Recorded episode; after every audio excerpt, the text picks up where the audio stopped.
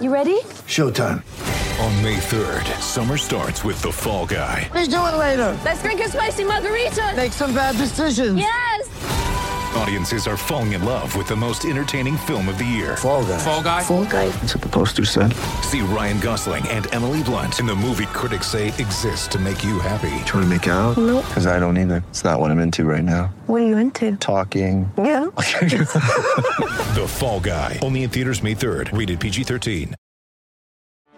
Get ready for the greatest roast of all time the Roast of Tom Brady, a Netflix live event happening May 5th. Hosted by Kevin Hart, the seven time world champion gets his cleats held to the fire by famous friends and frenemies on an unforgettable night where everything is fair game. Tune in on May 5th at 5 p.m. Pacific time for the Roast of Tom Brady, live only on Netflix. It's a great football team with a lot of moral fiber and a lot of character, and they showed it. Shout, a Buffalo football podcast, hosted by Matt Parrino and Ryan Talbot. No place else you'd rather be than right here, right now. When it's too tough for them, it's just right. Presented by Syracuse.com and NYUp.com. The Bills make me wanna.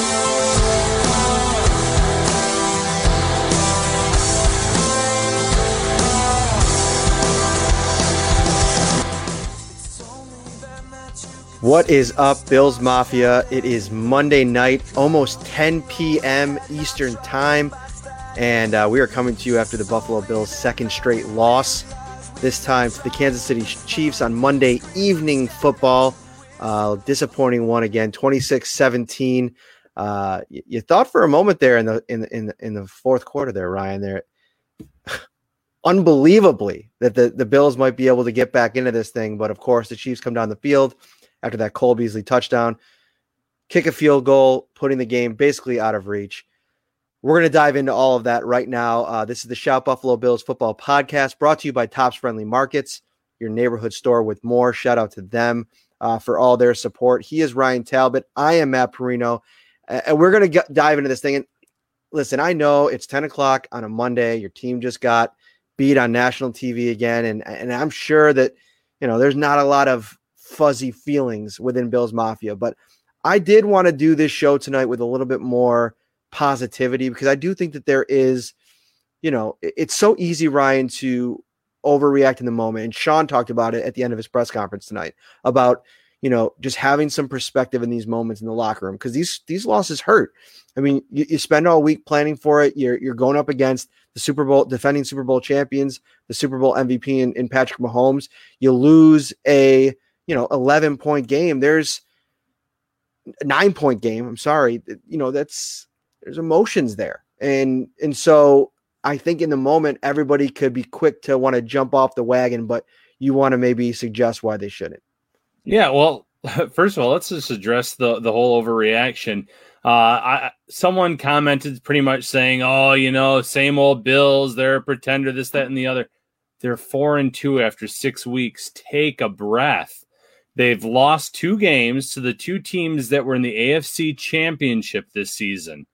I get it. You want to get that statement win. You want to have that win over a legitimate AFC contender this season. Uh, you don't want to just kind of sleepwalk through the year and back your way into the playoffs. I understand those feelings. But as I said on social media, there's still a lot of football left. There are still some opportunities to get those big time wins, whether it's against an AFC or an NFC opponent. Maybe that Rams game is a big time win. It feels like it at this point. They have games against the Seahawks coming up. That would be a big win. They have a game against the Steelers later this season. Again, would be a pretty big win. So there's opportunities down the road. And if you look at this division, the division is still up for grabs. I watched the New England Patriots lose to a I would call them a bad Denver Broncos team due to injuries, due to inexperience, due to youth. I've seen the Miami Dolphins. They're on the rise now after a, a rough start to the year, but that division's still there. They're still in first place. Settle down. Now, some of the reactions I got after that tweet were not very kind. We're not very polite. Uh, but I get it. You're, you're caught up in the game. Uh, even though the Bills were within one score late, which is probably all they could have hoped for going into this game, there's a lot of reasons to be discouraged after that effort that we saw on the field tonight. Listen, if you're out there responding to a tweet from Mr. Ryan Talbot with negativity or rudeness, shame on you.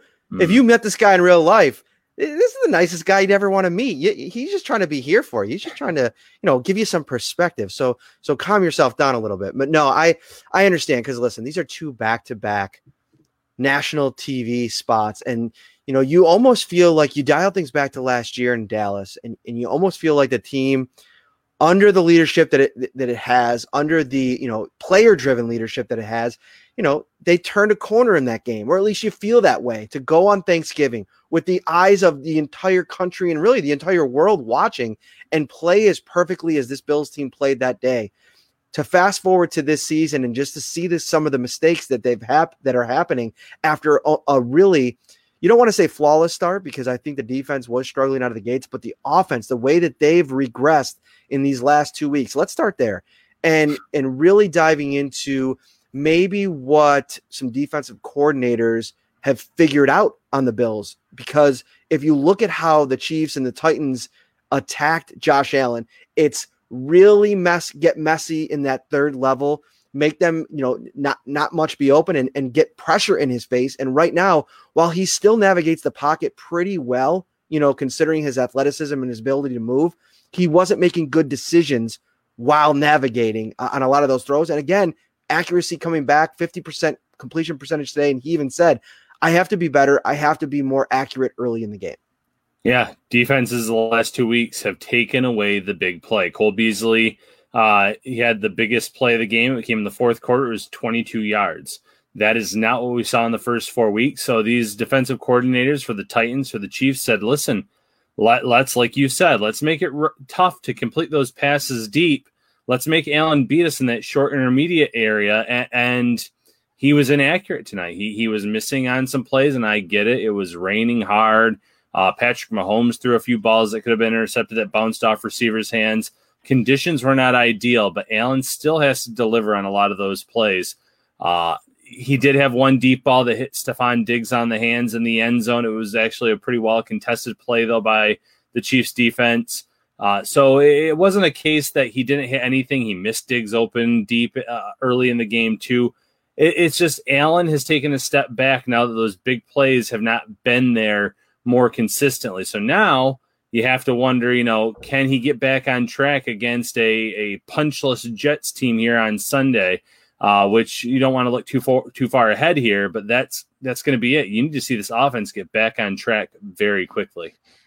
Yeah, and I think that you look at this game and how it played out, and all things considered, like we mentioned at the top of the show, you're sitting there in the fourth quarter with a, you know, still in the game with a chance to win the game. I mean, really, uh, if you if your defense could come away with a stop, you put the ball in Josh Allen's hands, uh, you know, under four minutes to go in that fourth quarter, and who knows what what ends up happening. I I asked Sean McDermott because I saw a lot of fans tweeting about it, uh, about the decision to go for one point when you uh, score that Cole Beasley touchdown. It's a seven point game. If you go for two, if the, if Kansas City comes back and gets a field goal, it's an eight point game, one score game. If you go down and score, now they didn't go down and score, but who knows? That that could have changed the dynamic of the game a little bit.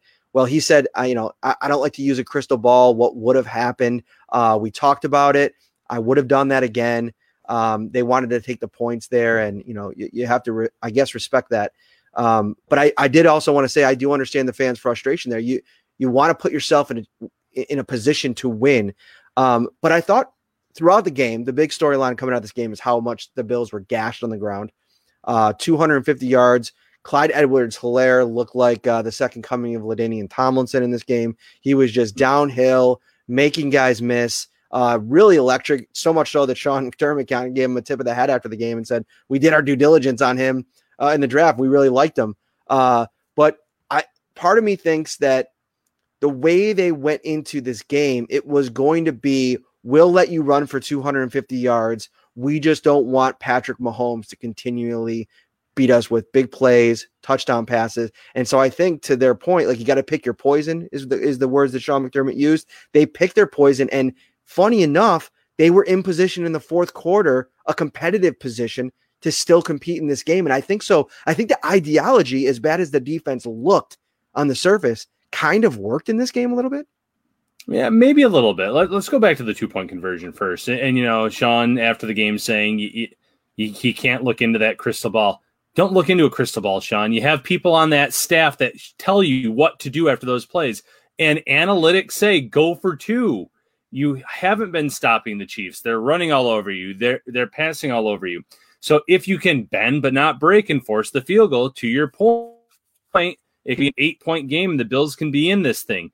So it's not a matter of a crystal ball. You have people on that staff that are supposed to be there to tell you, hey, in this scenario, we should probably be going for two. Stop playing conservative.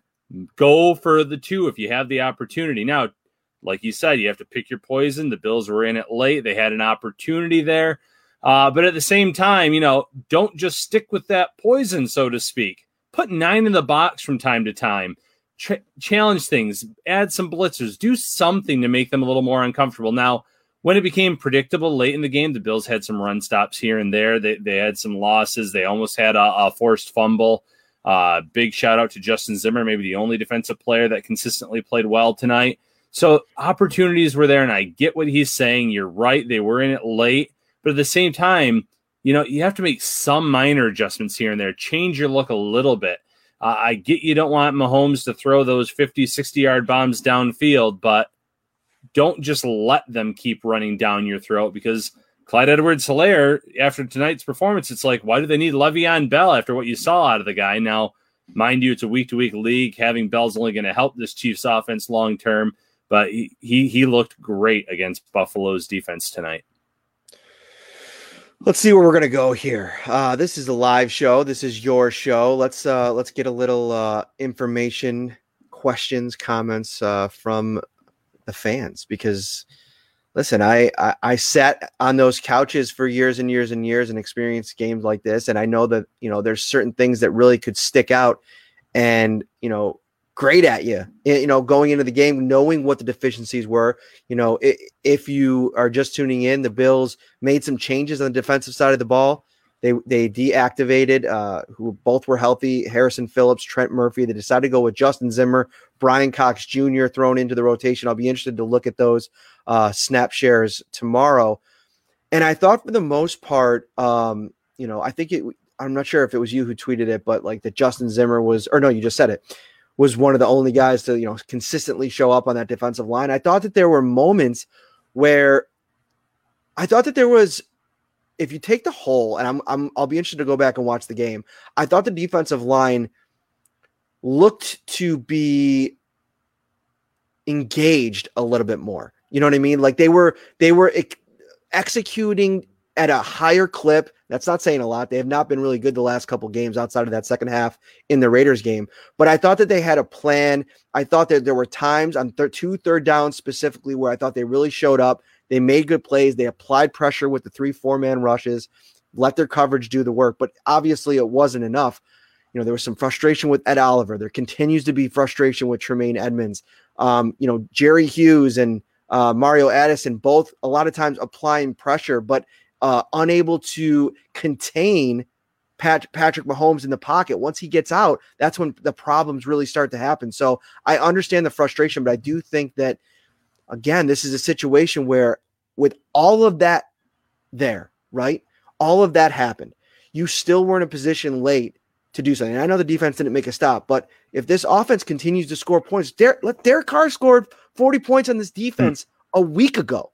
And so listen, I know this defense isn't playing well right now, and I'm not sitting here saying it's got to be a complimentary thing or or trying to put too much of it on the offense and the run game struggling and Josh's inaccuracy at times in the game, but you know this is supposed to be the new wave offense, and you know 33 points. Marcel Louis Jacques tweeted it out. The Bills are averaging almost 30 points a game in their first four games. The last two games combined, 33 points. Yeah, the, the offense is taking a step back, and it might uh, it's not just the big play. There's a lot of issues here. Allen with his inaccuracy, the run game really can't get going. Uh, Singletary did not play that well at uh, the tonight. Moss averaged two yards per carry. Offensive line though factors into that too.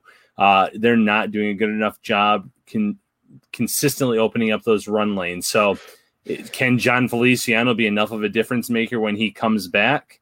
You know that I don't know if he can be that much of a difference maker. I know he's a very good player. I know he's going to help, but the, the rest of this line has had some uh, legitimate struggles. Passing game, John Brown kept off the stat sheet. Gabriel Davis one catch. Isaiah McKenzie that little the little pitch catch for four yards. The only two receivers that were really consistent tonight were Stefon Diggs and Cole Beasley. And Uh, Stefon so- Diggs had six catches for 46 yards on a and a touchdown, and he probably would have had three or four more catches, but he was absolutely getting mauled tonight. I think the game plan for Kansas City was at whatever cost, do not let Stefon Diggs catch the football. Yeah, if you factor in the penalty yards, things like that too, he had a, he had a pretty decent game and outing for this team. But th- there's just a lot of issues on the offensive side of the ball, the defense side of the ball. You have to wonder if now that there is so much tape out there on the Bills, if defenses are starting to figure things out a little bit. And that's why I keep going back to these next two games uh, against the Jets, against the Patriots. If the Bills rebound and win these next two games, and they're six and two, well, then all of a sudden, all the criticism kind of goes away short term. Uh, there might still be some issues about the defense. There might still be some little things here and there.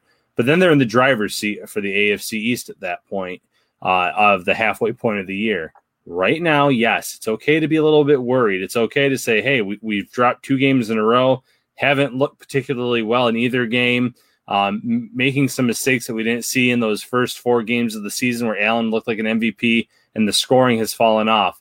But let's also reevaluate, take a step back, take a breath, and look at who they have played the last two weeks. These may end up being the premier teams of the AFC when all is said and done this year. Titans are are right there. They're the only one of the only undefeated teams left in in the conference with Pittsburgh. Um, we already know the Chiefs are legit. They're the Super Bowl champions. So getting a win would have been great against either of these teams, but it didn't happen. Uh, the, the schedule is kind of thrown around a little bit. Now you get back to some kind of normalcy. You have the Jets Monday or Sunday, I should say, at 1 p.m. You have the Patriots in a 1 p.m. or then you have the Seahawks. You, you go back to that normal Sunday schedule. You're not on prime time right now for the next few weeks. So maybe this will be a good thing for the Bills. Step back, get out of that national spotlight, and kind of get back on the same page here on both sides of the ball.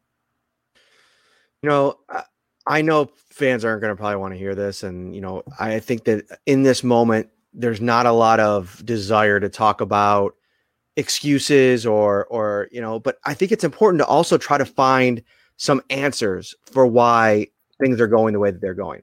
If you look at um last year's defense, there's three, I think, big big pieces um, that aren't there right now. And, and by big, I mean guys that were on the field for them and, and were a big part of what they were doing. So 52% of all snaps, Jordan Phillips, 63% of all snaps, Shaq Lawson, 48% snaps of Lorenzo Alexander. And what you got from those three guys was stability. And the guys that you've had to replace them with, Vernon Butler has not played to the level that you know Jordan Phillips played at last year. I don't think Quinton Jefferson really hasn't either. The problem with Quinton Jefferson is I really think that they're asking him to play a position that he's not really built to play. He's not a one technique in this league. I mean, all that they talked about in the offseason was about how he could come in here, be that three technique, flip him on the outside, let him rush the passer on third down as an end. And now they're th- forcing him inside and asking him to replace Star Lotulelei, who is a basically just a space eater. And fans were just frustrated with him last year because at times it was like, what is what are we paying Star all this money for? Well, we're starting to realize that, you know, with all these pieces of the puzzle, another guy, uh, 55, 58 plus percent snap count, fitting everybody into the, the those new roles without the spring period to work together, to get in those repetitions, without any preseason games it's taken them a little while to get it all figured out to get on the same page. And I'm wondering not only how much that's impacted guys like AJ Klein, Vernon Butler, Quinton Jefferson, Mario Addison, you name it, AJ Epenesa, who's a rookie without all of that rookie stuff in the spring, but how much that's affecting the guys that they're playing with. Guys like Tremaine Edmunds and Jordan Poyer and Tredavious White, who are trying to onboard all these guys, get some uh, consistency and continuity built, and it just hasn't quite happened yet. Yeah, and, and, you know, you raised a great point with the offseason being the way it was. Uh, but things need to come back together. Need things come to come together quickly here for the Bills. Uh, it hasn't happened yet. It, I don't want to say they're running out of time because we're only six weeks into the season, but this defense needs something, some kind of spark, and soon. Uh, you know, the, the, Bills didn't have $20 million laying around to pay Shaq Lawson 10 per year on average and Jordan Phillips. But it, in addition to their play, their snap counts, there's something they also brought to this defense from that emotional perspective. The fact that they'd get very, they'd get fired up after a big play. They'd try to get the crowd into it. And I know there's no crowds this year at home for Buffalo. Uh, but I think there's something about that. They, they kind of injected that energy to the, their teammates and, and we're not seeing that. I, I, you're almost seeing the, the defensive line, uh, hands on the hips, some, bad. Um, if you're watching the game in terms of, of, their body language, they're not getting fired up.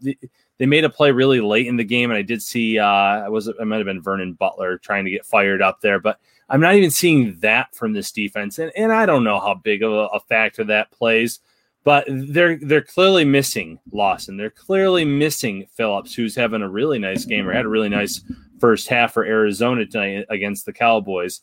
Uh, and one of these guys that they ended up signing in free agency, they need to step up and, and step up soon and, and start being a more consistent factor for this defense.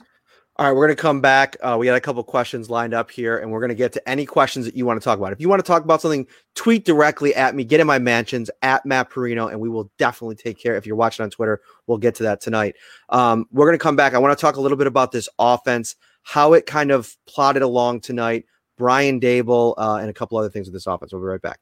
Ready for football? With every game a home game, Tops is ready for you with its TV a day giveaway. For six weeks, every day you shop is a new chance to win a massive 70 inch 4K TV. Shop Tops for the best deals in town, in store, or online to win.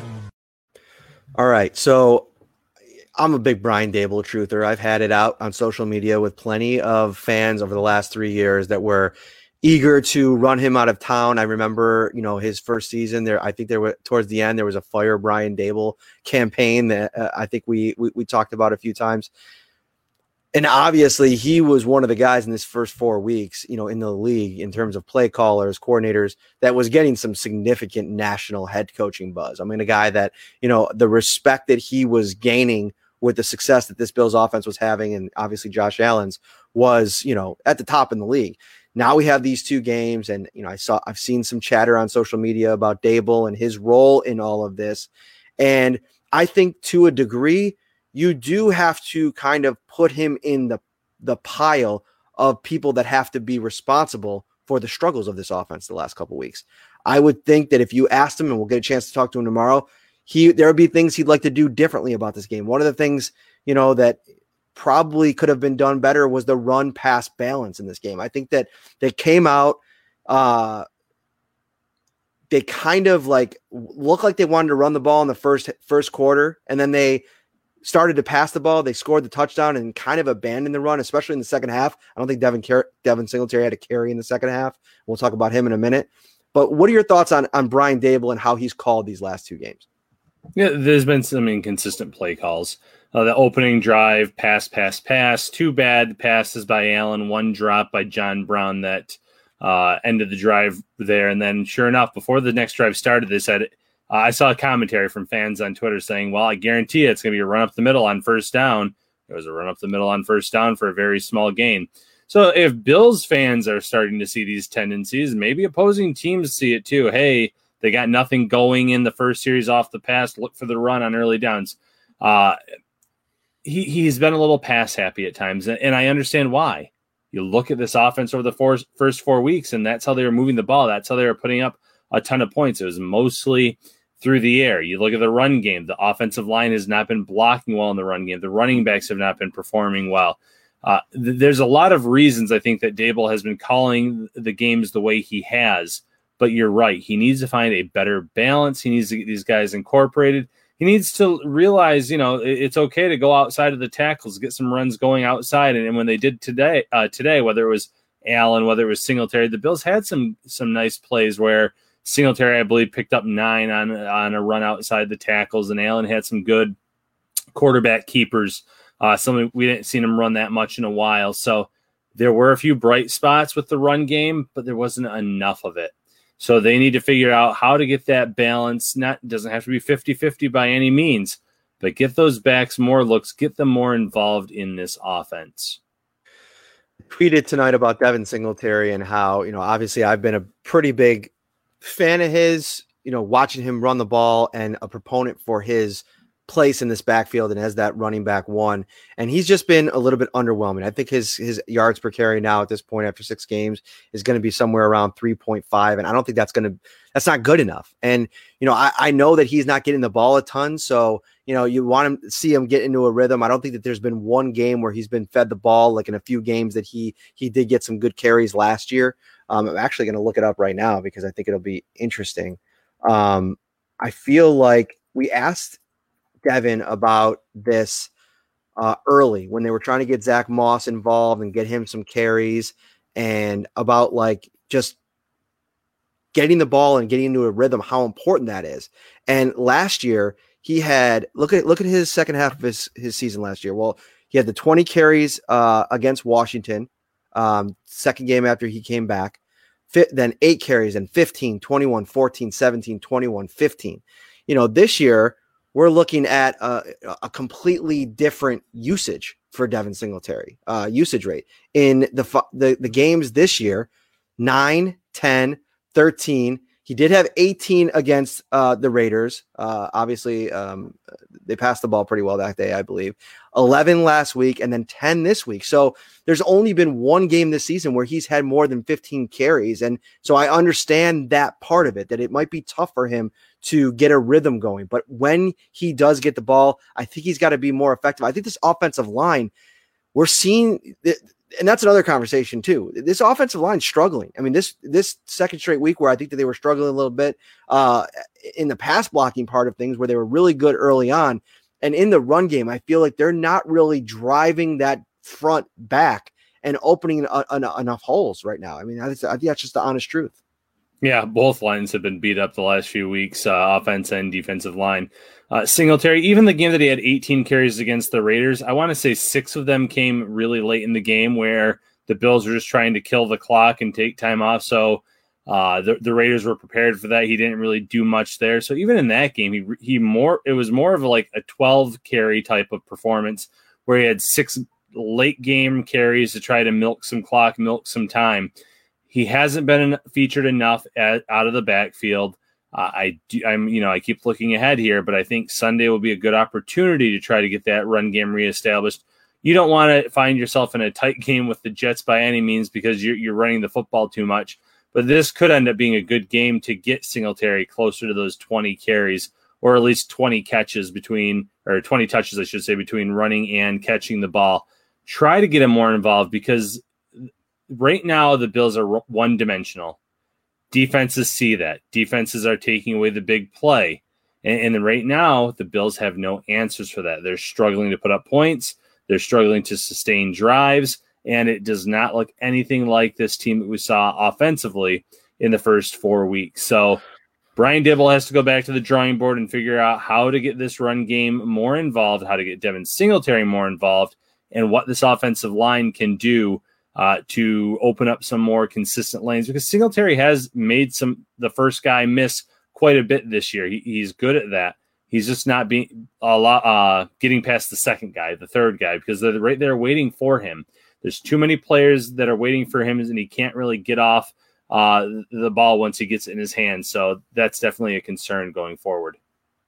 Couple, uh, let's go to the questions here. Um, it was just a bad couple of weeks. Juan Castillo writes COVID, Titans, uh, rescheduled games, key injuries, and I crappy weather. I don't know how much the crappy weather played into it, but that's a, that's a fair point. This has been a odd, you know, couple weeks, and to have it happen around two games against the AFC's elite is definitely a bad draw. Uh, I don't think anybody in the building there is looking to use that as, as an excuse. And I don't think fans really want to use that as an excuse because you're going to go through different kinds of trials over the course of a season in the playoffs. So, um, yes, I definitely think moving, and that leads us into our second thing. Lone Wolf asks, can this defense stop the Jets? And first of all, I think yes. I think if you want to get right in this league these days, get the Jets on your schedule any way that you can do it because offensively, defensively, they're an absolute mess right now. Uh, I thought that the you know the Bills did some things uh, in Week One uh, against Gregg Williams' defense where you kind of were like, eh, but they got things going before the end of the game. Obviously, Josh Allen with his first career 300 yard passing game. Um, but yeah, I definitely think they can they can be successful against the Jets. Yeah, th- this better be the game that they get right on both sides of the ball. Defensively, uh, you know, we really don't know yet. I would assume that Sam Darnold is back for this game. There was some talk about him coming back this past week, and he was ruled out, and Joe Flacco started. If it's Flacco, I haven't seen nothing out of Flacco to believe that he could be a factor for this team. You have Frank Gore uh, as their lead back right now after releasing Le'Veon Bell. Uh, they're beat up at the wide receiver position. Chris Herndon's been kind of benched uh, in, you know, he's still getting out there on the field, but he, he's uh, been passed on the depth chart by Griffin, Ryan Griffin. Uh, and then for the Bills offense, yeah, they, they moved the ball really well against that Jets team in week one. Allen had two fumbles, or else the Bills could have realistically been up about 35 nothing at halftime, the way they were scoring and moving the ball. I'm not saying that they need to come out here and blow out the Jets 50 to nothing or anything like that, but this needs to be a lopsided victory. If it's a close game, if somehow the Bills find a way to be the Jets' first win of the season, well, then, yeah, th- then we're sinking like the Titanic over here in Western New York, and, and there'd be a lot of uh, reasons to be concerned. So the, the Bills have a nice opportunity to move to five and two, get back on track here and then go into a huge week against the Patriots, that team that's controlled the division for the last two decades for the most part. Uh, a team that's been up and down this season in terms of their play on a week by week basis, and, and a, an opportunity for the, the Bills to really put their stamp on, on the division here uh, heading into week nine and heading into the second half of the season after that. You know, Trent Murphy, I see a couple comments. I, I, scroll back up and I saw a couple people mentioning him in the comments. And, you know, I think that that's a big topic right now. And, and Sean McDermott said in his press conference that, you know, they'll take a look at it this week, see if they want to bring those two guys back, Harrison Phillips, Trent Murphy next week. But, know, I was talking to a, a few people in the press box about this before the game.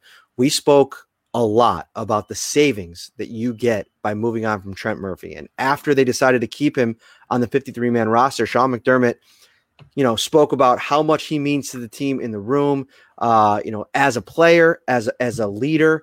And for me, you don't bench a guy that brings that much to the table, you know, uh, based on what Sean said. And so for me, this is really looking like a miscalculation on the Bills. And and you almost wonder if this was maybe a um, and I think Brandon actually at some point did say something about Trent as well and keeping him on the 53 man roster. So I can't really uh, use this. I don't, I don't think, but I'm wondering how much there might have been discord on that because they even admitted Brandon and Sean talk about it all the time. We don't agree on everything, uh, but we talk through everything. We communicate on everything and usually land on something. But I could see Brandon probably sitting there, maybe wanting to, to, to save there on Trent Murphy. You go out and you draft AJ Epenesa. You drafted Ed Oliver last year in, in the first round. You, you you've spent a lot of money on your defensive line and for the production that you're getting from Trent Murphy, and I think that this was projected by a lot of people who, you know, even though I was a little bit more bullish on him than most, I remember a lot of games where, you know, no pressures, no tackles for a loss, no sacks. I know he does a good job against the run. I know he does a good job traditionally of setting the edge, but at 9 million, 10 million this year, eight and a half million dollar cap hit, it just made too much sense. And now I feel like they probably have a little buyer's remorse. Yeah, they probably do. But Matt, you just said it. What does Trent Murphy do the best? Set the edge, stop the run, help in stopping the run. What was the Bills' game plan tonight? To stop the pass deep, just, especially stop the big play, right? Yeah. So yes. if that's the game plan, you're like, we're going to let them run the ball as much as is possible shouldn't you have one of your best run defenders out there on the field? It, it, was this maybe a mistake to to bench this guy? I get he's not getting after the quarterback much. He had one sack this season. It was game one against the Jets. But if hey, if your game plan is we don't want to get beat deep by Patrick Mahomes, we're going to live with Clyde Edwards-Helaire uh, running the ball, with Darrel Williams running the ball, with anyone else running the ball then have your best run defenders on the defensive line. It's not that hard of a concept. You put in Justin Zimmer because he did really well in week one against the Jets, stopping the run. He did it again tonight. You didn't have Murphy out there. I'm not saying Murphy would have been a difference maker in this game. That'd be foolish of me to say. We haven't seen enough out of him this year. But based on what your strategy was tonight, I, I am a little baffled that you decided this was the game to bench him. Uh, maybe, maybe it wouldn't have made a difference at the end of the day. Obviously, there's a lot of coaches and personnel or uh, GMs, Brandon Beane, and other people that make a lot more than I do and know a lot more about football than I do that, that made that decision at the end of the day. But that's just one of them that if this is your game plan, that's probably a game where you want Trent Murphy in your lineup. Yeah, good rant. Way, to, way to just come back at me and put me in my place. You're right. I, I, do think that that was, um, you know, maybe a little bit of a dubious decision to move that far, you know, in a direction. And, you know, I like to watch the game back, see the kind of impact that Bryan Cox Jr. had on the game. His snap share, I don't think it was very high. He didn't really pop to me. So maybe Justin Zimmer was the play. Maybe sitting down, uh, giving Harrison Phillips a day off. Uh, but even still, with with all that said, I still think that there's an issue for this team tackling right now. I don't think that it's at the level that you needed to be at, especially to play against the run. But even when you don't play against the run, I, I thought they did a pretty good job of swarming to the ball. Uh, let's talk a little bit about uh, what we talked about uh, two days ago. Taron Johnson was benched to start this game. Cam Lewis came on in that slot corner role.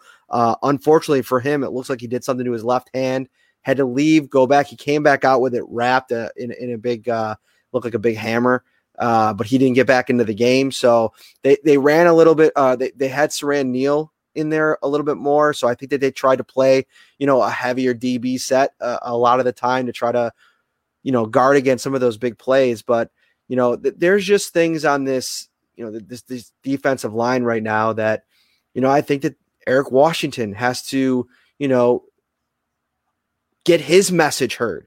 And maybe you know take a little bit we don't get a chance to talk to eric washington. That's one of the real bummers of this year. Uh, matthew fairburn from the athletic just put out a story on him. So he, i'm guessing he talked to him one-on-one. But you know in a traditional season it's much easier you know in the in the locker room and in the facility to kind of bring assistant coaches aside for for one-off stories. Even just talk to them off to the side uh, in general. I mean, I talked to Bobby Johnson maybe a handful of times last year. I haven't talked to him once this year. So it's harder to get kind of a feel for what's going on in these individual rooms. But, you know, I think that, you know, missing a guy like Lorenzo Alexander who played so many different roles for them last year, specifically, you know, as that third linebacker, but also a big part of this pass rush. I mean, I think that he a lot of times last year made up for, maybe not so much last year, but in years past, for maybe Trent Murphy's lack of effectiveness as a pass rusher because he would he added something in that dimension. They're not getting that from AJ Epenesa right now. They're not getting that from Quinton mm-hmm. Jefferson. And so without that, you're kind of just sitting there with your hands up saying, you know, if if Jerry Hughes and Mario Addison aren't taking down the quarterback and and, and Addison's now another another sack tonight, uh, he he is producing in that in that front. Um, you're kind of left with your hands up, like I said. Yeah. Uh, you know, Lorenzo Alexander, he had lost a step. There's no denying that from what he was when he first joined the Bills, but he still did so many roles and he did them very well. Uh, he, he may not have been that elite player that he was when we first saw him, like I said, but he still did a great job in so many different areas that the, the Bills could depend on him. They could trust him. They knew that he could make up, like you said, in different areas for this team. So they're, they're definitely missing him. And you know, I know he's said, oh, if they if he calls and they need me, uh, you know, I would definitely consider coming back. I don't know if it's ready to make that phone call just yet. Uh, but if injuries do keep occurring, it, it, might be an intriguing idea at this point because they have not been able to replace Lorenzo Alexander to date. You mentioned Eric Washington. I I was thrilled when the Bills signed uh, Eric Washington as their defensive line coach. This guy has a great track record in terms of uh, how his defensive lines perform, getting after the quarterback. It hasn't happened this year. And I don't know if it, it's just the personnel. I don't know if it's the lack of the true offseason, like you've mentioned. That defensive line under Eric Washington has not lived up to my expectations or anyone's expectations.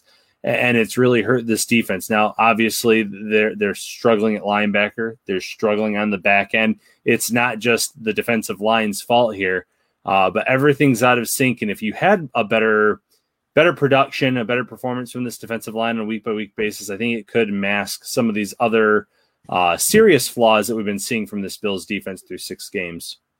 Matt Milano misses another game tonight. Uh, he was trending. It seemed like he was in the in the right direction.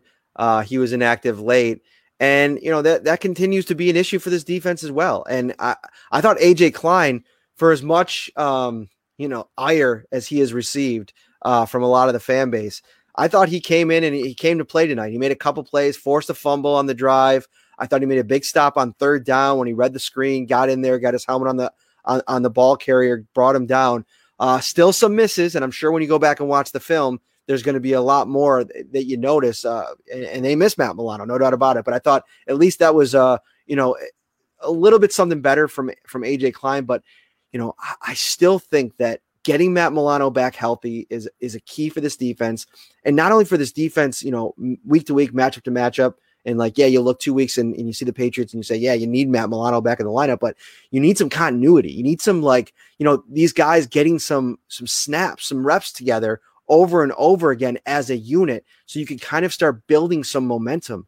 And I think that that's something I'm hesitant to really just fry this defense and call it. You know, I'm seeing comments here. Um, is that Oliver a bust? Is Tremaine Edmunds a bust? I, am hesitant to really even wade into those waters yet. I don't think either are. I'm not ready to go there yet, but I'm even hesitant to discuss it because we've not seen this defense really in its full form all season, really. And if you want to take the Jets game, sure, fine. But that was the opener without any preseason without, you know, uh, with a truncated training camp. So I just want to see, all right, one game, two game, three games. Okay, the Seattle Seahawks game or the Chargers game. They're they've played together for three or four straight games. Let's take that game and analyze this defense. And I know that that doesn't help us in the meantime because you want to talk about what's going on, what's going wrong right now. But I think that's a big piece of it. There's just not been enough time on task together for this defense to be the best version of itself. And maybe I'm off base there. No, I think that's a very fair point. And, going back to Milano, Milano's a big topic on social media live during games. Some saying, "Oh my goodness, look how much we miss this guy. We we got to make sure that we we sign him long term." Others saying, "Hey, he, he can't. He's not healthy. He can't stay on the field." You know, that's not where uh, where you want to invest your money. And I think it's somewhere in the middle. The Bills obviously want to keep this guy around long term because look how this defense has fared without him when he has not been on the field. You need have some middle ground there because if he can't stay on the field, you can't be paying him uh, a boatload of money. And if you try to replace him, as some fans suggest, you better make sure that whoever you sign or draft, you hit the the nail on the head, so to speak, because you need instant production if he does leave in free agency at the end of the year uh, because of how important he has been when he's been on the field, and and clearly how important he is based on what we've seen with him off the field. What position do you think the Bills need to address on the trade market if they're going to address one? I see that question in here, and that's something that we're going to probably be uh, discussing in the next couple days here on the website, syracuse.com newyorkupstate.com. Um, I think that they're fine on offense. I think Tyler Kroft, for as long as Dawson Knox isn't available, I like what Tyler Kroft has brought this year. I also think it'd be, you know, I, I'd be interested to see what Reggie Gilliam could be could do, given a couple opportunities to catch the ball. But if you look on the other side of the ball, like I think there's a couple opportunities, um, especially at cornerback. I think Josh Norman continues to struggle a little bit. Uh, you, you, hope probably that you can get Levi Wallace back, but if you could go out and get a cornerback to add into the mix here, I don't think that would be the worst thing.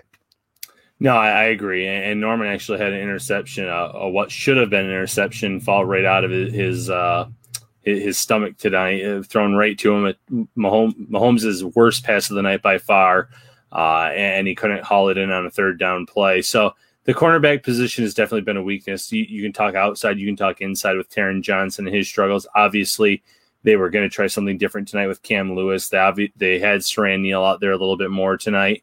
Uh, but but if the, if you can find a good cornerback, whether it's an outside or an inside guy that you think fits this defense, uh, I, I, think you definitely pull the trigger as long as that other team isn't looking for too much. Uh, I know you have a player in mind. I have a player in mind. A little tease for later this week on our pieces that we'll be putting up on the site. Um, but I definitely has to be on the defensive side of the ball as well. Um, you know, based on what we've seen from this unit. And you know, that was a couple of people asking that question. Check out the site this week because we're going to have a couple players that we actually dive into a little bit. Um, but you know, on the JJ Watt front, I've seen that name poking around a little bit. I, I'm, I don't think the Houston Texans would, as much money as he's making, would entertain a trade, just because he's a brand there. You know what I mean? Like I feel like that's that's part of it. You know, the bottom line, the jersey sales, the you know the the cachet that he brings to that locker room. He's a leader in that locker room. And, you know, I think that, you know, in a lot of ways, it seemed like they moved on from Bill O'Brien. You know, JJ Watt was a big reason why, you know, based on what he's been saying in the aftermath. So, um, yeah, I, I think JJ Watt in a perfect world, if the if the financials worked, I, I that would be a tough thing to kind of figure out because I do think the Bills, while they have some room under the salary cap, it's not a whole t- like ton. I'm not sure if they can you know take in his contract, but you know I know Bills fans want that superstar blockbuster. The NFL just doesn't really usually work like that. No, not at all. And like you said, financials don't really make sense here. Um, he still is the face of that franchise as much as Deshaun Watson is. Like it's kind of like a 50-50 split. He, he's that first person you think of. So I still think that the Texans would even be hesitant to even trade him, even if financials were not an issue. Uh, and at the same time, you don't want to just add a guy for name value. He's not the same player that he was three years ago, four years ago, five years ago. Um, so, you know, could he come in and be an immediate difference maker? I'm not so sure at this point in his career. Uh, injuries have taken their toll. And at this point, you know, I, I get wanting to throw things against the wall to see what sticks, try to find some upgrades, but it, I'm not sure he would necessarily be that guy that would – be the difference maker immediately on the field. Leadership perspective, the Bills have a lot of veteran leadership, but yeah, he would definitely uh, contribute in that regard, obviously. All right. That is going to do it for for this episode of Shout a Buffalo Bills football podcast. Shout out to our sponsor, Tops Friendly Markets. Uh, appreciate you. Please find the podcast in audio form if you want. If you you just caught a portion of it and you want to listen to it back, it'll be on Spotify, Apple, Google, Stitcher, all of them. Subscribe, rate, and review. We will be back this week and we're working on something special where we got our fingers crossed. So we don't know what day we're going to be back. Keep an eye on the YouTube page and obviously on Twitter and Facebook, and and we'll try to keep you posted with timing. Uh, but if we do get it to happen, it could be a really quick type of all right, we got a podcast. Get ready. So you know, keep an eye out, and the best place to find you know just turn my Twitter uh, or Ryan's Twitter um, notifications on. Um, and I know we tweet a lot, so that might get annoying, but just so you don't miss it, because you're not going to want to miss it. It's going to be a big show. We're excited about it uh, if it comes to fruition. For Ryan Talbot, I am Matt Parrino. Final thoughts, my friend. Tough two weeks, uh, but you know, look ahead. Two division games coming up. You can right the ship right there by pulling off two wins in the next two weeks and get to six and two at that uh, halfway point, so to speak, of the year. Yeah, and you could also be um, I'm checking here right now. You could also be the Cowboys. You could have your quarterback be out for the season. Dak Prescott, uh, our, uh, you know, uh, prayers out, thoughts out to him, man. That was an awful, awful moment in the in the sport. Um, but look what's going on right now in Dallas, 28 to 3. Arizona Cardinals in their house, just absolutely spanking them. Could always be worse. Try to enjoy the rest of your weekend. Uh, actually, this is not a Sunday. There is no weekend. Get into your week. Uh, you know, wake up tomorrow on your Tuesday and, and kick this week's butt. Uh, we really appreciate you guys staying on late here. We'll be back to our regularly scheduled program. And news alert I will be in New Jersey on Sunday for the Buffalo Bills versus New York Jets. The first travel I've done all year. I'm going to drive down there. I'm going to take in the game at uh, in the Meadowlands and uh, we will be live uh, with me on the scene down there somewhere, somehow.